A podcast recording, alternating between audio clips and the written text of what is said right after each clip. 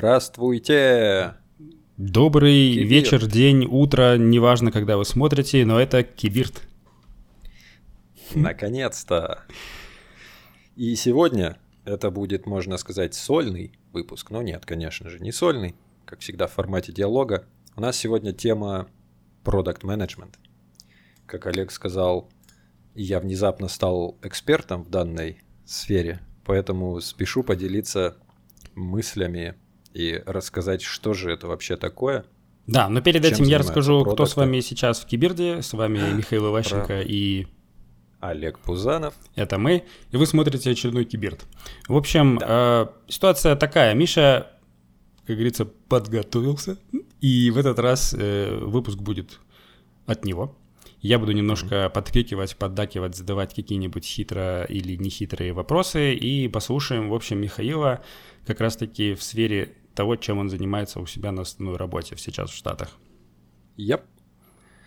Давай я чуть-чуть дисклеймера добавлю. У Давай. меня вот здесь шпаргалка, а вон там, вон там Олег. Поэтому если я буду вот так туда-сюда глазками бегать, это не потому, что я теряюсь, а потому, что я подсматриваю. Ой, Миша, кому ты нужен? Да не говори. А, ну и еще один небольшой дисклеймер. А, пока продукт менеджментом как таковым я не занимаюсь у себя на работе. Почему? Потому что я изучаю продукт. Для продукт менеджмента очень важно быть экспертом в продукте, над которым ты работаешь. Поэтому я сейчас все силы бросил на то, чтобы изучать изучать продукт. Это как подходишь ну, к разработчику и спрашиваешь, почему ты ничем не занят? Он говорит, у меня компилируется. Или у меня там докер-образ билдится. Вот. А, а подходишь к продукту, спрашиваешь, а что ты ничем не занят? А я вообще продукт изучаю, я вот ну, как бы думаю о продукте. Я становлюсь экспертом вообще. Да, мне нужно стать экспертом в доменной области, и как бы, ну, дайте мне еще пару лет. Чего вы сразу начинаете? Правда. Какой правда. бэклог? А что такое бэклог? Yep. Бэклог. бэклог. Ладно, давайте начнем. Uh, у меня несколько пунктиков, я расскажу, опять же, дисклеймер, сколько можно. А, это не всеобъемлющий выпуск. То есть рассказать то, что делают продукт-менеджеры за, да, наверное, даже за два часа невозможно. Потому что, во-первых, очень много всего, а во-вторых, а, продукты отличаются от компании в компании, они могут заниматься очень разными вещами. Поэтому это такая плавающая а, профессия, наверное, так можно ее описать. Основное, тем не менее, э, наверное, занятие продукт менеджера это стратегия. Это стратегия продукта, э, разработка стратегии, э, внедрение стратегии в умы всех членов команды, общение с стейкхолдерами или для того, чтобы все понимали, что мы делаем, для чего мы делаем, куда мы идем, каких целей мы хотим достигать и так далее. Подожди. А, А, понятно, что э, с, с, стратегия восстановления целей, а какую вообще проблему решает продукт менеджер Он вообще зачем? Ну, то есть ты же стратегии, все эти штуки для чего ты рисуешь? То есть, типа, основной ну, твой да. смысл существования этой роли в компании? Ты знаешь, я вот для себя, то есть, если в Гугле, наверное, написать, спросить, что делает продукт менеджер там десятки различных вариаций будет. Я для себя определил это примерно так. Продукт менеджер занимается тем, что улучшает продукт. Он придумывает то, что нужно сделать для того, чтобы пользователи любили твой продукт, чтобы они им пользовались, чтобы он им нравился и так далее. А как он это делает? Куча всяких подходов общение с пользователями, э, анализ рынка и так далее. Но я все эти вещи постараюсь. То есть, по сути, продукт, он, э, его, его основная цель это улучшение продукта, э, чтобы решить какую задачу. Вот мы сделали продукт лучше, и, и, и что? И у нас там же какая-то суперметрика есть, или Или эту, эту, эту, эту, эту метрику уже еще задефайнить надо, то есть не всегда же компании понимают их, э, да. вот это, как, как это у нас, э, North Star North Metric, Star. да, она называется, на да, не всегда же они понимают, типа, вообще, есть, есть даже такая тема, типа, metrics harvesting, типа, давайте вообще, или там goals harvesting по продукту, mm-hmm. что не всегда mm-hmm. понятно, ради чего мы это делаем. А, то есть э, цель — это... А, улучшение продукта как такового, define продукта, чтобы было понятно, чтобы были понятны границы продукта, и вычленение вот этих вот суперметрик для того, чтобы их описать и дальше думать, что с ними делать, поднимать их или опускать, если там метрика негативная, например. Можно так сказать, а можно сказать еще, что в умной книжке я где-то прочел, а, задача продукт менеджера это решать проблемы пользователей, при этом а, преследуя цели бизнеса. То есть, если ты будешь решать проблемы пользователя, но игнорируя задачи и цели бизнеса, то да, да, да. ну ты обанкротишься. Ну, да, а забудешь зарабатывать делать... деньги. Да, да. А если ты будешь делать только зарабатывая не денег, тогда, скорее всего, ты будешь забывать о пользователях, и в таком э, э, случае решение, продуктом никто не будет пользоваться. Решение проблем пользователей, не забывая про бизнес-смысл, это, конечно, классная, классная штука. Да, да, да. вот, наверное, так можно сказать. То, как это делать, тут, конечно, обширная, обширная тема. Э, начали мы со стратегии, давайте-ка к ней вернемся. Часто продукт менеджеров э, характеризуют как CEO продукта.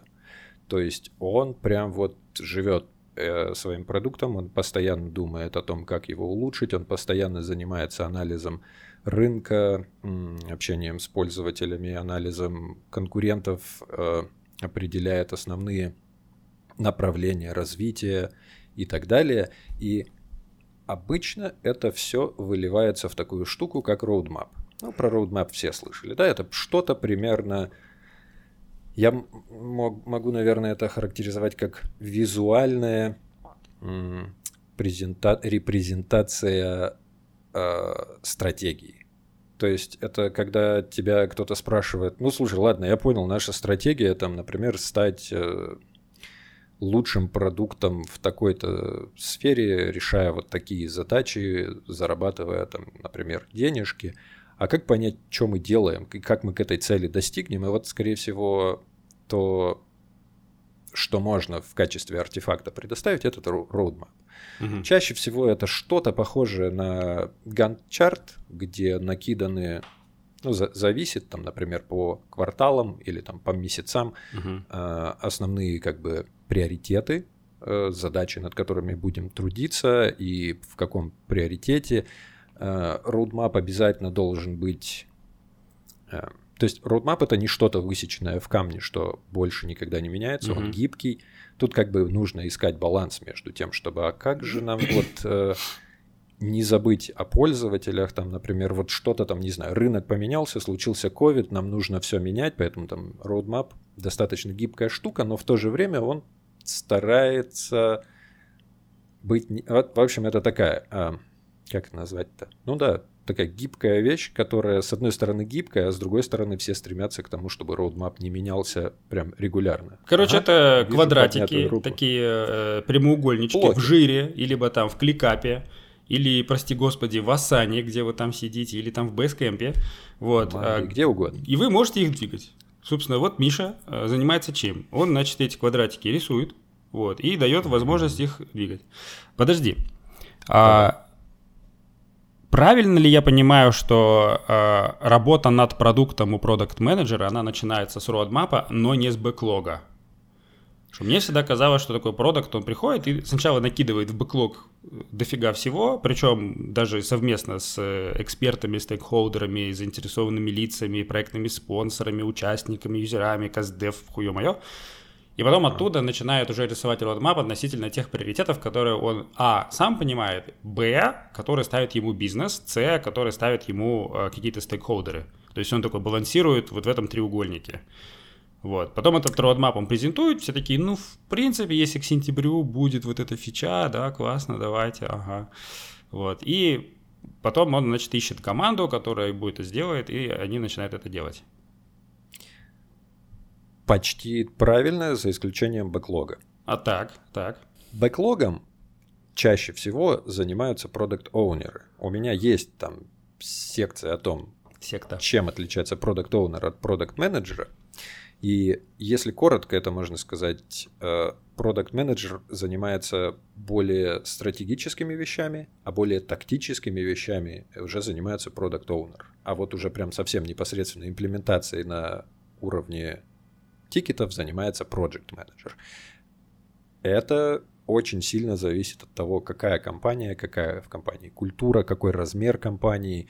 Часто бывает такое, что все эти три роли выполняет один человек. Mm. И такое Мгм. бывает. Конечно, наверное, менее эффективно это все получается, но, опять же, еще зависит от того, сколько продуктов, потому что продуктов может быть, продукт-менеджеров, например, трое, а продукт-оунер один. И это тоже нормально. Задача продукт-оунера больше как раз-таки менеджить бэклог. Подожди, А продукт, продукт менеджеров может быть трое, а продукт оунер может быть один, а не наоборот?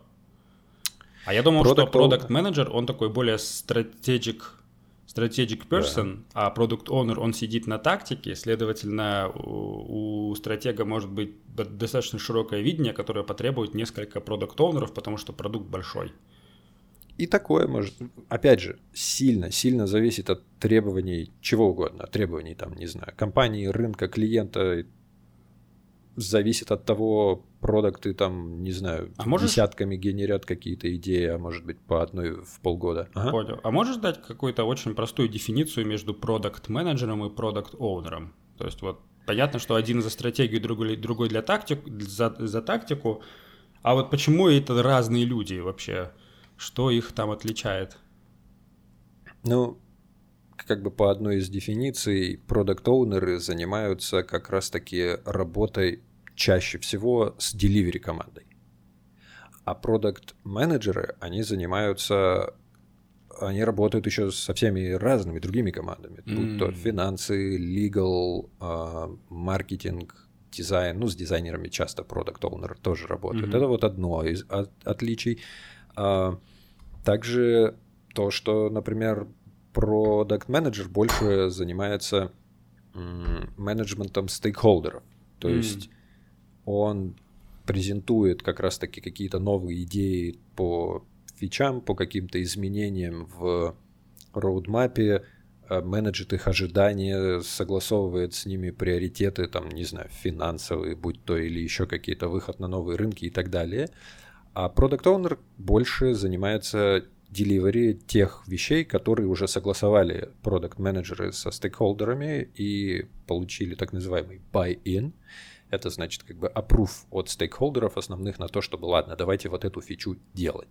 И вот он уже больше занимается разбиением. То есть я бы, знаешь, наверное, как это мог охарактеризовать? То есть а, если вот в разрезе delivery смотреть на это все, то продукт менеджер занимается больше такими вещами, как, а, скажем так, он мыслит больше на уровне эпиков, может быть, юзер старей, а вот продукт оунер уже занимается разбиванием этих а, эпиков на какие-то таски, подтаски и так далее.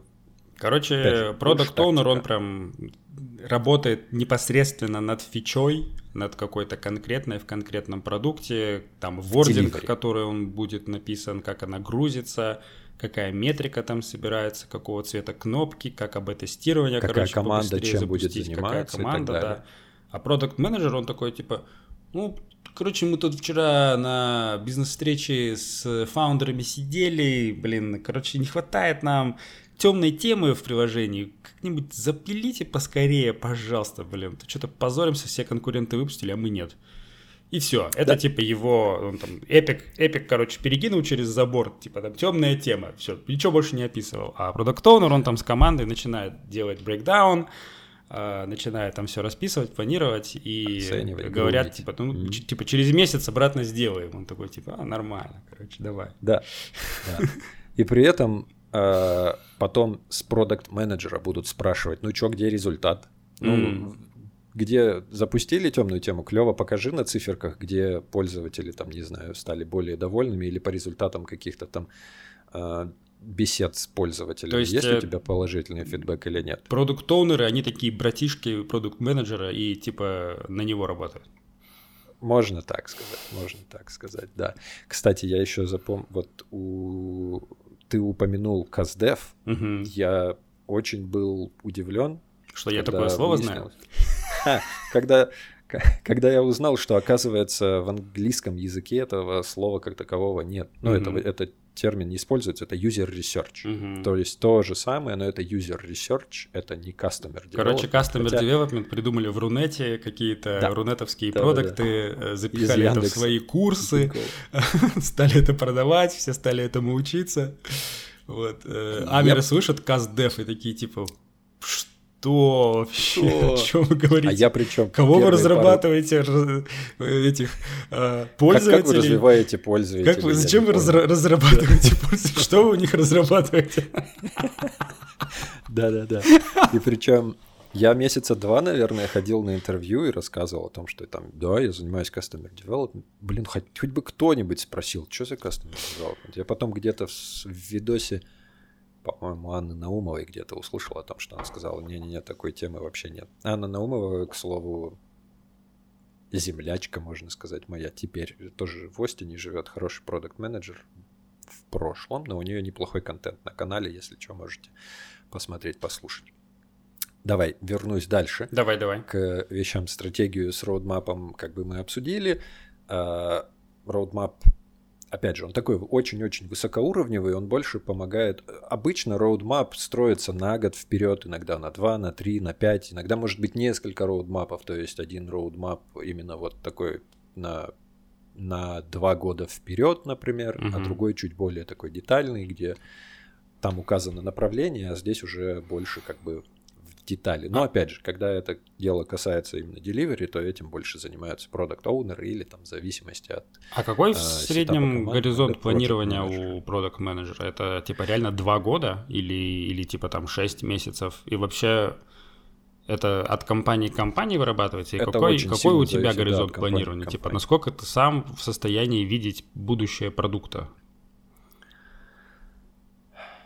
Я же рассказывал, что я первый продукт менеджер в этой компании. До меня их не было. Нет роудмэпа. М. То есть планирование как таковое сейчас горизонт очень... а Какой это называется? Близкий, короткий. Да, да, да, горизонт, да, да. не знаю, Очень, очень короткий горизонт, да. Ну, типа там Коро- видим, короткий. видим, что делать на месяц-два вперед, дальше не видим, идем, идем на ощупь. Окей, понятно. В принципе, тоже Примерно рабочая так. схема. Э, Я даже больше Но- к этой схеме склоняюсь, чем к такой вот. Типа для меня длинный роадмап это типа, блин, было бы здорово что-то вот такое вот получить за пару лет. Вот. А какие-то конкретные эпики рожать и какие-то майлстоуны, ну, да, три месяца вперед. Да, оно обычно как бы одно другому не мешает. Э, Большой роудмап больше на направление. Там, мы хотим, например, высокоуровнево освоить вот такую-то нишу за, в следующем году, например. И ближе уже под- подбираясь к тому году, ты уже занимаешься тем, а как мы будем туда эту нишу, на эту нишу заходить и разбивать на более мелкие задачки. Мгм. Дальше. Очень важной составляющей э, работы продукт менеджера занимается, э, является как раз-таки собирание всяческого фидбэка. Э, Со- Собирание фи- Собирание фидбэка. фидбэка, По- да-да. по- Побирание фидбэка. Подайте, подайте фидбэк Христа ради. Yep. Это включает в себя разговоры с пользователями, это включает в себя разговоры со стейкхолдерами, это зависит, опять же, от твоего рынка. Это может быть какой-то выезд в условное так называемое поле, где Мгм. ты прям ходишь и гоустишь людей. кот- О, нет, не гоустишь. Гоустишь, боже. Ну да, ты типа приходишь на... букаешь встречу и не приходишь на встречу со своими, со своими потенциальными клиентами. Они такие, блядь, нас продукт загостил, сука. Не, пользователи, пользователи такие, о, к нам сегодня продукт приедет, будет смотреть, как мы приложением пользуемся. И не приехал. И не приехал. Shadow. Shadow этих это называют. То есть, когда ты просто ага, ходишь тенью за пользователем и через плечо подсматриваешь. Ну, конечно, так не делают, то есть чаще всего это происходит Делают. в Делают. Делают? Потому что мы, когда Где? пилили GoD, это Ага. типа Uber для маршруток, который все еще ездит в городе Хошимин. Вот прямо сейчас кто-то едет на этой маршрутке, и ты ее можешь букать через мобильное приложение, и можешь забукать место себе в маршрутке, и быть уверенным, что это место ровно твое, и никто туда не сядет. Мы катались в этих маршрутках, и вот так вот через плечо смотрели, как люди, э, во-первых, на остановке смотрят за автобусом и как, как они вообще реагируют. Потом, как они показывают приложение водителю и показывают или не показывают, потому что там код билета, типа, нужно Ага. двух, двухчисленный. А потом, когда ты едешь, ты через плечо смотришь, э, что они смотрят на приле, как они реагируют на пуши, когда они подъезжают к остановке. Это прям очень такой прикольный experience, и мы всей командой это делали. То есть это не просто продукт делал. Ну, По сути, это делали и разработчики, и QA, и, и фаундеры даже э, этим занимались. В общем, очень классный такой докфудинг с подглядыванием. То есть такой Да. shadowing док- док- докфудинг. Ну, я похожей вещью пока вот из продуктового, скажем так, арсенала задач занимался. Я ходил за нашими людьми, которые строят там дата-центры, и подсматривал, как они пользуются приложением. Но чаще всего эффективнее поговорить с пользователем, найти минутку и позадавать какие-то вопросы наводящие, потому что порой ты можешь не понять, а порой ты можешь там просто подсказать человеку и узнать, что он чего-то не знает. Ну, в общем, это как бы комбинация, чаще всего комбинация. Ты подсматриваешь и в то же время разговариваешь с людьми, тоже задаешь вопросы, выясняешь, какие у них трудности и так далее. Ну и вот этот вот фидбэк при этом зависит от того, какой у тебя продукт. Я знаю, что люди, у которых, например, продукты большие, они там часто сидят на всяких Reddit'ах, на каких-нибудь фейсбуках ищут упоминания своего продукта, твиттерах, собирают фидбэк оттуда, его как-то там потом агрегируют какие-то, из этого извлекают, не знаю, идеи, мысли по улучшению или изменению чего-то. И Прикольно. То есть это- они прям палят, палят интернет и смотрят, как вообще люди обсуждают их продукт и принимают Да. относительно этого какие-то продуктовые решения. Относительно этого нет, это скорее одна составляющая, одна из М. составляющих того, что потом как-то может вылиться есть, типа, в один, э, один еще решение. один из input методов для того, чтобы Да, да, а, да. повысить шанс принять то или иное решение. Сигнал. Сигнал, да, да, прикольно. Сигнал прикольно. такой, да.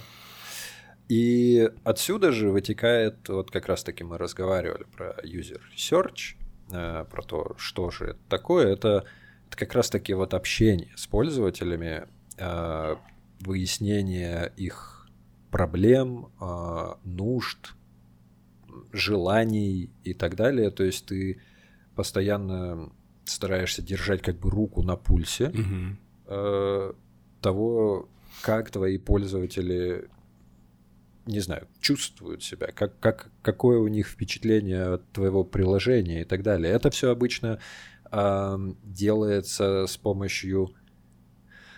В общем, это немножко, ладно, перетекает в следующую тему, на которой как раз-таки хотел заострить внимание. Для меня вот, наверное, самая интересная часть продукт менеджмента как раз-таки общение с пользователями.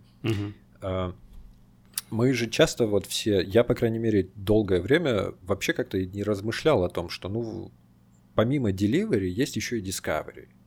То есть delivery это когда ты строишь, когда ты вот пилишь фичу, там выкатываешь ее, тестируешь и так далее. Мгм. А discovery это Это это, поиск, наверное, поиск ответа на вопрос, нахуя нам эта фича вообще нужна? Кто Да ее и вообще придумал? какая- Кто ее А выдумал? что дальше делать? А что будет, если мы ее выкатим? А есть ли вообще юзера, которые ее ожидают? И выясняется, что Да. после Discovery никакой потребности нет, это просто там какой-нибудь пьяный фаундер на какой-то встрече наорал. Вот, и все, теперь все бегают эту фичу, пытаются реализовать, а выясняется она, что никому не нужна. Вообще, Discovery фаза Но- очень интересная вещь, и мне э, у нас в компании тоже это как услуга стало, стало Мгм. появляться, потому что помимо того, что стейкхолдеры ставят цели, зачастую они очень часто галлюцинируют на рынок, галлюцинируют на потребности. Они еще, Да. они еще очень часто путают понятие продукта, потому что я вообще, работая в Discovery, понимаю, что Мгм. а, продукт это же это, это не сам не само приложение как таковое. Продукт это, это отражение реализации потребности некой группы лиц. И получается, если ты не чувствуешь потребность своих да. конечных потребителей и своих конечных пользователей, ты не можешь обеспечить им продукт. А по факту продуктом может быть все, что угодно, даже не какая-то тула. Продуктом может быть какой-то твой сервис. скрипт, сервис, твой навык какой-то, э, да. способ то, как ты отвечаешь на саппорт-лайне, да, как ты говоришь. Это тоже продукт, и если люди удовлетворяют свою потребность через какой-то твой скилл, угу. который ты еще не закодил в апку, то это тоже про, про продукт, по сути. И вот в Discovery очень интересно выяс, вы, выяснить эту потребность, понять, что же, что же за продукт мы делаем, э, удивиться то, что мы до этого думали совсем про другое, и начать да. делать то, что нужно. Есть интересный момент. Вот мы, ты сейчас говоришь о Discovery фазе, я тоже занимался этим на своем предыдущем месте работы. И потом я начал там всякие книжки про продукт менеджмент читать. И, наверное, пока лучшее, что я прочел, это книга Терезы Торрес, которая называется Continuous Delivery. О, ха, вот прям это Continuous Delivery, он же везде, CI, CD, CD и так это далее. Это у тебя профессиональная деформация тебя накрыла. Да. Сейчас надо ее э, искоренить. Давай, искоренить. давай еще раз. Discovery. Continuous habits. Discovery. Mm. Интересный подход, очень нравится мне. А, вообще книгу даже не продукт менеджер многим рекомендую почитать. Она очень прикольная в том, что вот всякие там Inspired, Empowered, всякого Марти Кейгана и остальные эти книжки, они больше такие философские, а это прям вот читай, бери и делай то, что там написано. Все, как ты любишь. Если... Да, да, лучшая, лучшая книжка, я ее Думать это не мое. Скажите конкретно, что делать, вот как таскать мешки, да. скажите, пожалуйста. Да, да. Суть, если коротко, в том, что Discovery с фаза как таковая, может быть, присутствует перед началом запуска, delivery, то есть перед началом разработки, но она не заканчивается, и не заканчивается никогда. Э, если коротко, какими способами это достигается, ты букаешь себе звонки или встречи с пользователем на еженедельной основе и ходишь на них, вот, ну, как ты их там организовываешь, это уже твои, как бы, там, проблемы. Хочешь платить денег пользователям, не знаю, премиум в приложении давай, или просто у тебя там уже в очередь выстроились люди, которые хотят с тобой поговорить, но ты постоянно каждую неделю общаешься с клиентами, с пользователями и выясняешь, а как вообще, как вообще, ничего ли не поменялось с того момента, как у нас условно там фаза Discovery как бы официально завершилась. А то может же и такое быть, что продукт строится долго, а потом что-то может очень быстро поменяться, и ты, если этот момент прощелкаешь, то к моменту, когда ты построишь то, что ты на Discovery, оно может уже быть не актуально. И это позволяет тебе вовремя делать какие-то реприоритизации, а какие-то фичи, может быть, вообще забивать, а потом выяснять, что, вау, мы, оказывается, вообще вот в эту сторону не посмотрели. И это позволяет тебе, ну, опять же, держать вот в курсе и себя, и команду. Mm-hmm. Там, кстати, рекомендуется ходить на подобные звонки не в соляну, mm-hmm. продукту, mm-hmm. а брать с собой всегда дизайнера и разработчика, потому что они, может быть, вопросы и не будут там задавать, которые нужны, но они как минимум могут где-то подумать, а, а вот здесь вот можно сделать вот так, или а что если... Ну, то есть понимают, да, все, да, наверное, да, понимают, да, да, почему да. нужно ходить туда с людьми, у которых своей свое видение, может быть, происходящего, у них есть своя... Свой контекст, а, они свой контекст, могут бэкграунд, по понимание. понять, как он по-другому юзает их фичу, если, yep. допустим, попросить пользователя пошарить экран и посмотреть, как он это делает. Да. Слушай, а вот Continuous Discovery вообще вещь отличная, то есть это прям, а, это прям очень здорово, и я в целом согласен, что это важно делать, потому что мир очень, очень, очень меняется в последнее время, и он еще mm-hmm. сильнее будет изменяться. То есть мы все еще вот на вот этой вот информационной волне разгоняемся, и без реприоритизации очень тяжело построить то, что реально нужно в ближайшем будущем, и Continuous Discovery это, — это, видимо, ответ на этот вопрос. Ты говоришь, что продукт общается, вот юзая этот фреймворк Continuous Discovery с юзерами, а общается ли он еще, ну то есть что входит в вот этот Discovery помимо общения с юзерами? Общается ли он, допустим, с представителями других продуктов? Общается ли он с клиентами других продуктов? Анализирует ли он а, рынок? Смотрит ли он тренды? Читает ли он гартнерские репорты? Пытается ли он как-то запредиктить макро э, факторы, которые могут повлиять на, на roadmap продукта? Или это чисто работа с юзерами только? Смотри, вот именно в этом фреймворке это работа с юзерами, это составление так называемых юзер-персон. Mm. Если, если коротко, юзер-персоны это, скажем так, вымышленный, нет, это, скажем так, портрет среднестатистического пользователя вашего продукта, и обычно их несколько. Э, это собирается на основе как раз-таки как данных, например, из аналитики, так и данных из общения с пользователями. Ты как бы портрет э, пользователя себе рисуешь. То есть у тебя, например, при разработке фичи ты можешь сказать так, вот эту фичу мы давайте-ка сфокусируем именно на вот этой юзер-персоне, которую зовут, не знаю, Сергей Ворошилов, которому 25 лет, он живет в Барнауле, и у него три ребенка и так вот а, а компания у нас сначала... американская. Строим мы дата-центры для милитари или там еще чего-нибудь.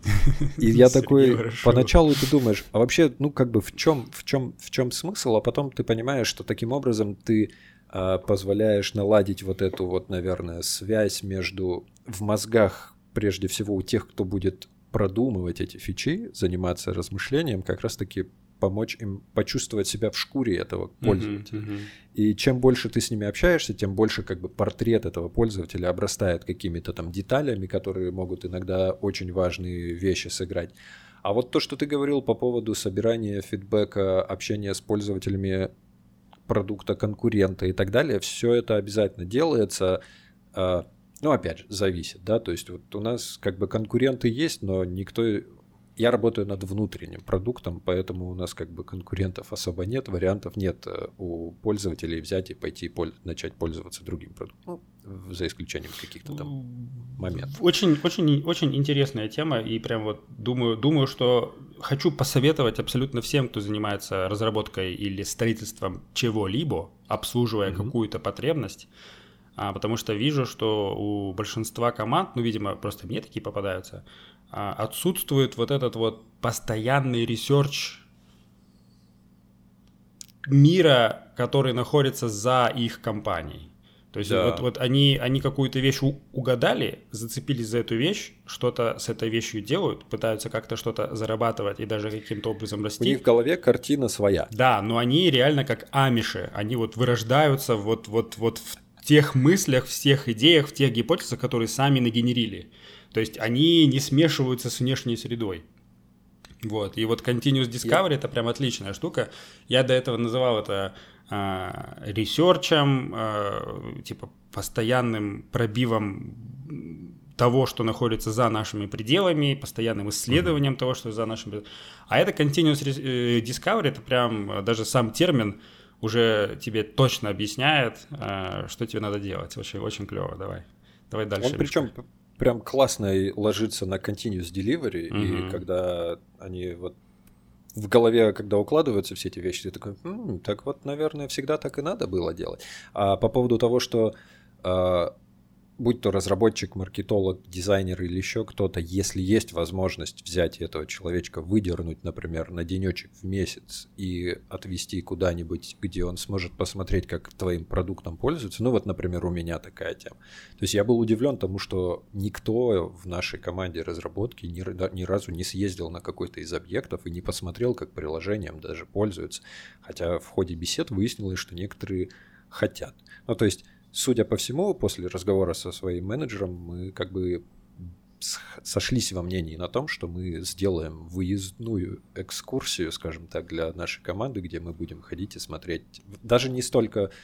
Ну, ладно, это специфика как бы моего, моей работы, то есть смотреть, каким образом компания зарабатывает бабки и каким образом твой продукт, над которым ты трудишься, помогает этим людям делать то, что помогает компании зарабатывать деньги. Угу. Вот. Continuous Discovery Habits. Э, ссылочку добавим. Книга Терезы Торрес. У нее есть и, э, по-моему, парочка как их там, курсов, дорогие, правда, что-то там, блин, под штуку баксов. Ну, Ну, оно больше для профессионалов. Ну, не привык я пока еще к таким ценам, да. Discovery. А поговорили, есть еще одна важная а, часть работы продукт менеджера это запуски. Вот в основном запуски продуктов. Прям как у инфо-цыган запуски. А, а я, наверное. Ну, то есть вот... А, важный момент, важный момент, возвращаясь, вот как бы запуски и еще в чем отличие продукт оунера от продукт менеджера в том, что продукт менеджер участвует в так называемом лайфсайкле э, продукта от и до. То есть, когда еще даже ничего не начали делать, продукт уже в это вовлечен, он уже начинает размышлять, думать какие-то там, не знаю, запускается новая фича, он начинает собирать информацию, собирать фидбэк, накидывать какие-то идеи, э, может быть, там мокапчики рисовать, писать э, э, PRD, их обычно называют Product Мгм. Requirement документы, Мгм. где описывается, что мы хотим и для чего.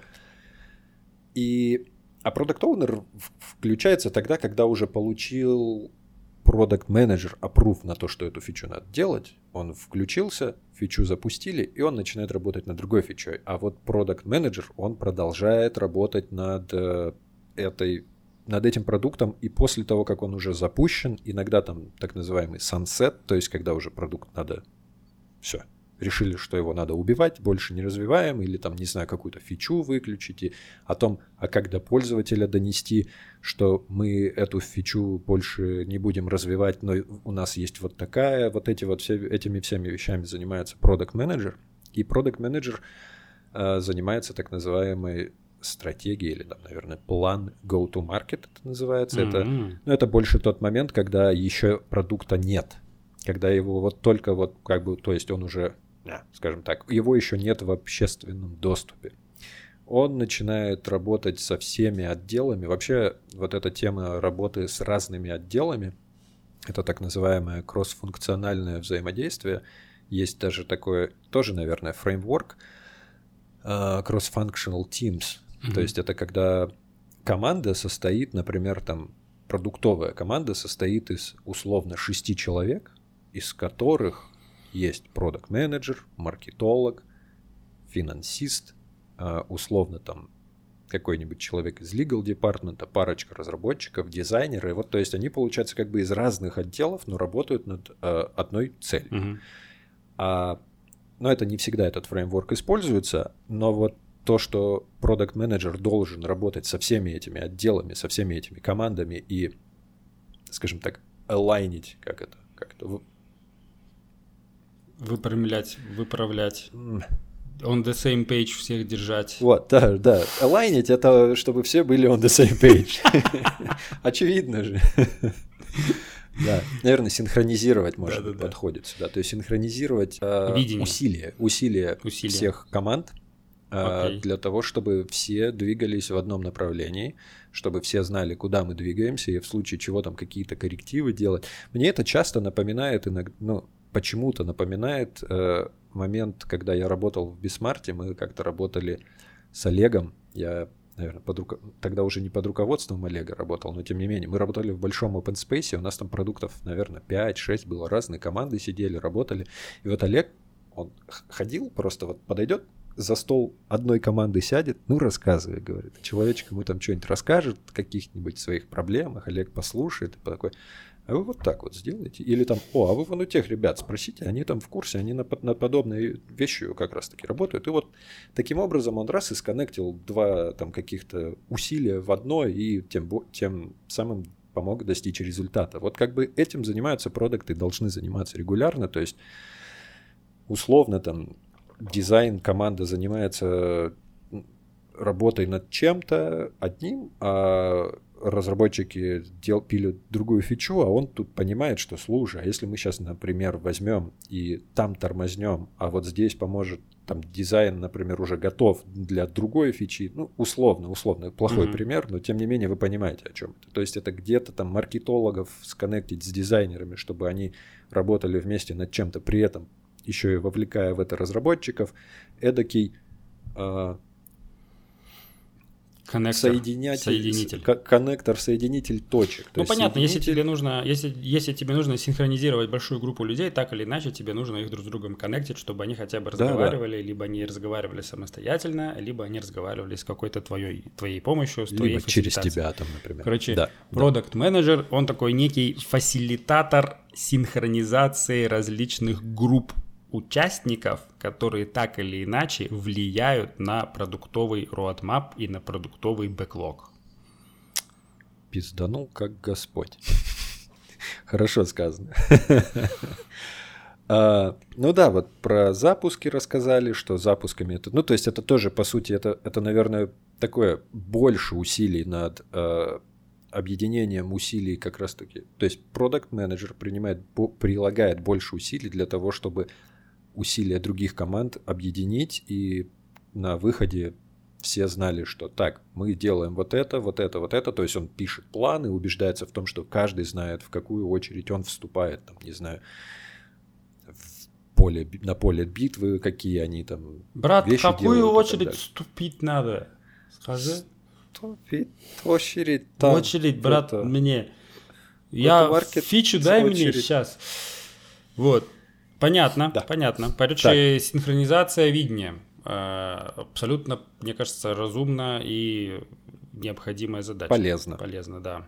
Да. Потому что они же стейкхолдеры, они же еще хотят потом вопросы задавать, типа, а что это я тут фичу просил, Ага. А вы а в этом сделали. релизе фичу вон той вот этой козы дерезы из бухгалтерского отдела сделали, а мою не сделали. И вот э, для того, чтобы таких махчей не было, всех нужно засинхронизировать, чтобы они там поторговали за всем. приоритеты, поняли, почему Да. сейчас бухгалтерская фича нужна прямо сейчас, а там другая фича нужна попозже, и да, чтобы потом они друг, друг с друг другом на ножах не находились. Тут Да. полное понимание, Ещё- чего это. Еще важный, как бы считается важным навыком продукт менеджера это умение говорить нет. Это если продукт менеджер, который на каждый запрос каждого стейкхолдера говорит, да, хорошо сделаем, это скорее всего, ну вы сами понимаете, это закончится плохо. Это закончится тем, что всем понаобещали, ника- ничего не сделали, все разозлились, все на тебя точат зуб, и никто ничем не доволен. То есть вот это тоже важная вещь. Еще один момент – это дата-дрочинг. Обычно продукт Я менеджеры обожаю дата-дрочинг, ух. да. Это когда смотришь прям- на графики и такой типа «М, 20% какой вверх пик. сегодня. а, Какой пик. А может... Да, ладно, все. У меня сейчас мысли куда-то Дата дрочинг. Это реально же термин, типа дата джеркинг. Нет, это я, это ты наверное, придумал? Вообще класс. А, Я обожаю дрочить на дату, ты бы знал вообще. Типа да. смотришь там на графики, смотришь на отчеты и такой типа вот я не могу понять, это хорошо или плохо. Вот- этот спайк, это ж Да-да-да. типа нам нам жопа какая-то или типа мы скоро будем Или, миллионеры. или да, ты видишь спайк, и ты начинаешь чесать голову, такой, так, а почему это произошло? И начинаешь где-то там ковыряться, а что у нас произошло в этот день? А, вот, о, а, какие-то там вещи. То есть, и важный момент, то есть, вот мы пока говорили много о так называемом... То есть, фидбэк, который обычно собирает продукт менеджер он делится на два типа. Это quantifiable и qualifiable. Перевести это, наверное, можно как исчисляемый и, не, и, и качественный. Наверное, вот так правильно. То есть Прикольно, качественный фидбэк. прикольно. Это то, что ты собираешь из источников, где его так или иначе... Ну, э, Качественный люди- это, это тот, который ты находишь от очень valuable users, которые прям вот очень... Не обязательно valuable users. Ты можешь это просто в условных твиттерах, в трендах заметить какое-то там, например, часто упоминание какой-то фичи, которую все хвалят. Но, наверное, так можно сказать. Качественный фидбэк нельзя посчитать. То есть нельзя, ну то есть ты сказал там 100 пользователей, ну 100 пользователей это как бы не репрезентативная выборка. Ты должен в это же время данными постараться свои гипотезы как-то подтвердить или наоборот опровергнуть. И вот таким образом ты собираешь фидбэк как бы э, из двух со- Мгм. из двух миров. Мгм. Это тот, который из себя источают, скажем, таким каким-либо образом люди, и тот, который ты смотришь чисто вот циферки, которые на экране, там графики, сопоставляешь, например, блин, а как так получается, что все пользователи говорят, что они хотели эту фичу, все клялись, что они ее хотят, а я вижу, что она ни хера не летит. Вот такие моменты тоже случаются, и вот здесь как раз-таки дата-дрочинг, он помогает тебе принимать какие-то решения. Здесь еще чуть-чулечку добавлю про эксперименты. Обычно как происходит? Продукт менеджер который например, где-либо там, собрав фидбэка, решил, что надо делать эту фичу, mm-hmm. и он сразу такой, все, получил бои и начал ее, короче, делать, это чаще всего плохое решение. Обычно это сначала делают с помощью эксперимента, то есть будь то A-B тестинг, будь, ну, чаще всего это A-B тестинг, либо, например, даже такие вещи, как э, часто бывает такое, оказывается, что, например, могут нарисовать макап фичи, которые не работают. То есть она выглядит как будто бы как она работает, но вот нажатие там на какую-то кнопку тебе выдает сообщение, извините, эта фича еще не готова, но если Короче, главное, чтобы главное собрать метрики о том, что до этой фичи да. доходят и на эту кнопку нажимают. Да. Я был что удивлен. О. Да, ага. давай, что о. Ну да, что о, что есть, есть какой-то пробив.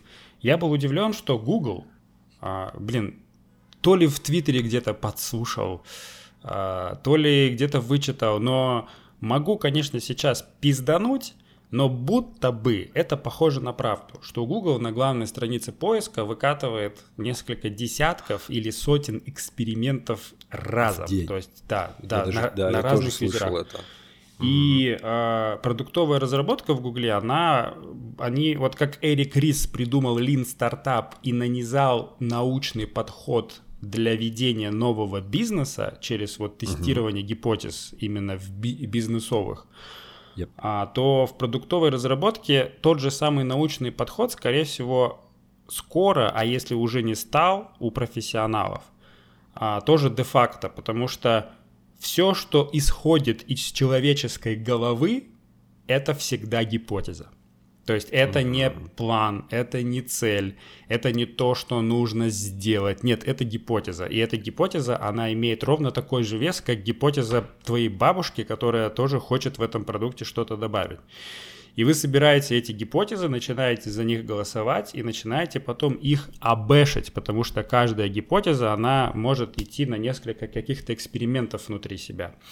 И только так у тебя есть шанс сделать очень хороший какой-нибудь CTR, добиться какой-то своей целевой метрики, потому что угу. я был удивлен, а, как на акселерации в Грабе, а, это такой юго-восточный Uber, угу. Chief Product Officer рассказывал, как они кнопку одну обэчили и поменяли просто название. И у них чуть ли не на 20% вверх подошли конверсии, потому что юзеры еще не врубались, что это такое, им там это переобъяснили и все подряд. То есть, если вы не тестируете, не обэшите а, свой продукт, вы просто можете даже не знать, насколько мощно можно повысить свой, какую, свою какую-нибудь метрику, а, которой, которой вы стремитесь, просто дать ей шанс повыситься. Вот. Да. И чем больше экспериментов да. будете раскатывать, тем быстрее поймете, э, что конкретно нужно вашим пользователям, а не вам лично. Потому что все-таки а еще... вы на них работаете, а не на самого себя. А еще очень важно, что это позволит вам не бросить кучу усилий на то, что никому нахрен Абсолютно не нужно. верно. Вы что тоже сократите кучу ресурсов. Давай-ка, да. давай-ка маленький момент. Мы такие как-то там обремененные опытом и знаниями обэшить, обэшить, быстренько расскажем, что такое обэшить. A-B тестирование — это какой-то из... Это придумал человек, который работал в Гугле, я точно знаю, он там презентовал в Гугле на каком-то там э, метапе еженедельном, и всем очень понравилось. Сейчас это стандарт вообще в разработке не только веб, это вообще любой. Uh-huh. Суть в чем? Ты берешь э, э, с помощью куча сейчас всяких инструментов есть, которые позволяют тебе выкатить изменения только для небольшого, ну, скажем так, ты сам решаешь, небольшого или большого. Обычно берут небольшой как бы э, сегмент пользователей, которые видят отличное от то есть они видят это изменение, остальные не видят. Бывает же такое, может быть, замечали. Кто-то, о, у меня дизайн YouTube обновился. Такой, кто-то говорит, о, блин, у меня тот же самый, ты обновляешь себе там куки, да, еще что-то, все равно тот же самый. Значит, на тебе тестируют. Значит, как их там эти группы называют? Контрольная и и вторая. ну, в общем, суть, суть в том, что вот таким образом ты можешь ты же можешь сделать ошибку большую, например, поменяв какую-то кнопку, и все, и у тебя продажи обрушились. Да, Если ты да, это выкатил да. сразу на всех, то пока ты откатишь, уже вот как бы э, урон нанесен. Да. А таким образом ты можешь протестировать это на небольшой группке и сказать, ага, херня какая-то, все, мы на всех это выкатывать не будем, давайте все вертать назад, будем думать дальше. Вот это называется A-B тестирование. Причем как это тестирование происходит? Вы можете даже не выкатывать а, никаких новых а, фичей. Да, да. Вы просто ставите различного рода тулы, их там вагон и маленькая тележка, и вы, используя эти тулы, можете немного менять тот интерфейс, который у вас уже есть. Допустим, да. перед тем, как внедрять какую-то фичу, вы можете, как Миша правильно сказал, через эти тулы поставить кнопку, которая будет на эту фичу якобы вести, и посмотреть, будут ли юзеры на нее нажимать. А в АБ-тестировании очень важно не просто раскатать какой-то интерфейс, в АБ-тестировании очень важно еще э, целиться к какой-то метрике, то есть Нужно, да. потому что когда вы выкатываете много экспериментов, нужно понять, какой эксперимент победил. Как вы это поймете? Да. Вы поймете это только таким образом, когда э, будете снимать метрики по эксперименту, что юзер зашел, посмотрел, посидел какое-то время, нажал, после того, как нажал, еще там внутрь куда-то вошел, и вот она ваша, ваша нужная, ваша нужная Заветная. метрика, ваш KPI, к которому вы стремитесь по, по этим метрикам. Да. Вот, это, и да, важная порой... составляющая несмотря на то, что это как бы A-B тестирование вроде как подразумевает два варианта, ты можешь да, выкатить может десятки, как да. вот Google говорил, там сотни их. А, и метрики. Метрики, кстати, Олег правильно заметил, это очень важная составляющая как раз-таки жизни продукт менеджера это приоритизация метрик, есть специальные фреймворки даже, есть, есть пиратский фреймворк называется, потому что он, а, у него аббревиатура как AR, это Acquisition, uh, awareness, activation, retention, revenue, по-моему, referral. Это, ну вот, первые эти пираты, пираты же на английском почему-то говорят ар. ну вот таким образом ты там приоритизируешь метрики, сам понимаешь, на какие вы целитесь uh-huh. и так далее. Но это, в общем, тоже достаточно обширная тема. Я предлагаю вот прям взять и вот так вот на этом и зарубить э, наш выпуск. Почему? Потому что я думаю, что получилось неплохо. Знаете что? если, хватит, если хватит смотреть Кибир. Да, хватит. Слишком много смотрите Кибир. Перестаньте это Накидайте. делать. Идите работайте, покушайте, погуляйте на улице вообще. Там понятно, что 42 градуса, но все равно попробуйте погулять 42? на улице. У ну да, 40 сегодня в Бишкеке. В Бишкеке 41, наверное. Ну, издевательство, мне кажется. А, я знаю, что еще хотел сказать. Я еще хотел ну, сказать давай. Э, вот последнюю штуку для, для, для всех. Ребята, угу. а, вы все занимаетесь продуктовым девелопментом. Что бы вы ни продукт. делали, что бы вы ни делали, как бы вы, какой бы галерой вы бы не были, каким бодишопом бы не были, как бы вы себя ни называли, консультант вы, разработчик на заказ, фрилансер, команда из трех девелоперов, которые бодишопят, какая-нибудь галера на 20 тысяч человек, который гребет. Вы все продукт делаете. И ваш продукт да. — это ваши процессы, а, это ваш подход к работе с вашими клиентами, это то, как вы их обслуживаете — то, что у вас нет какого-то автоматизированного механизма, который обеспечивает потребность ваших клиентов, ни о чем не говорит. То есть, если вы да. это делаете руками, вы тоже часть продуктового менеджмента. Все, что Миша рассказывает сейчас, оно оплается абсолютно в любую компанию. Неважно, кто вы, что вы, вы можете даже быть офлайновой компанией, и заниматься офлайновыми услугами, например, в какой-нибудь клининг-сервис, то есть вас вызывают какие-то офисы, и вы там с девчонками, с мальчишками идете и там драете пол, делаете все супер чисто, и потом уходите, вам за это дают какую-то деньги. Вы занимаетесь продуктовой разработкой, вы делаете продукт. Ваш продукт, продукт это то, что вы делаете, по сути, и вам за это дают деньги. Вы удовлетворяете потребность. Вы удовлетворяете потребность людей работать в чистых помещениях.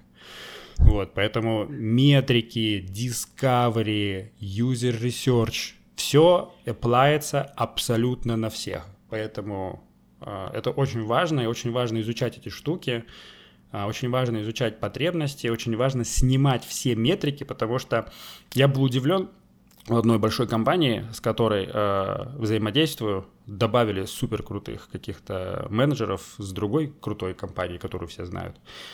И они там придумали какой-то новый фреймворк целеполагания, а, а я упарываюсь на всякие целеполагания, и мне очень хотелось посмотреть, как они эти цели ставят. В общем, они за полгода не поставили ни одной цели. Я такой, типа, не у меня одна проблема, блядь. Вот. Я говорю, почему? А, и мне ребята говорят, они все еще собирают метрики. То есть любая цель, она должна иметь, э, ну, то есть она должна как-то, то есть мы должны как-то понять, что мы ее достигли.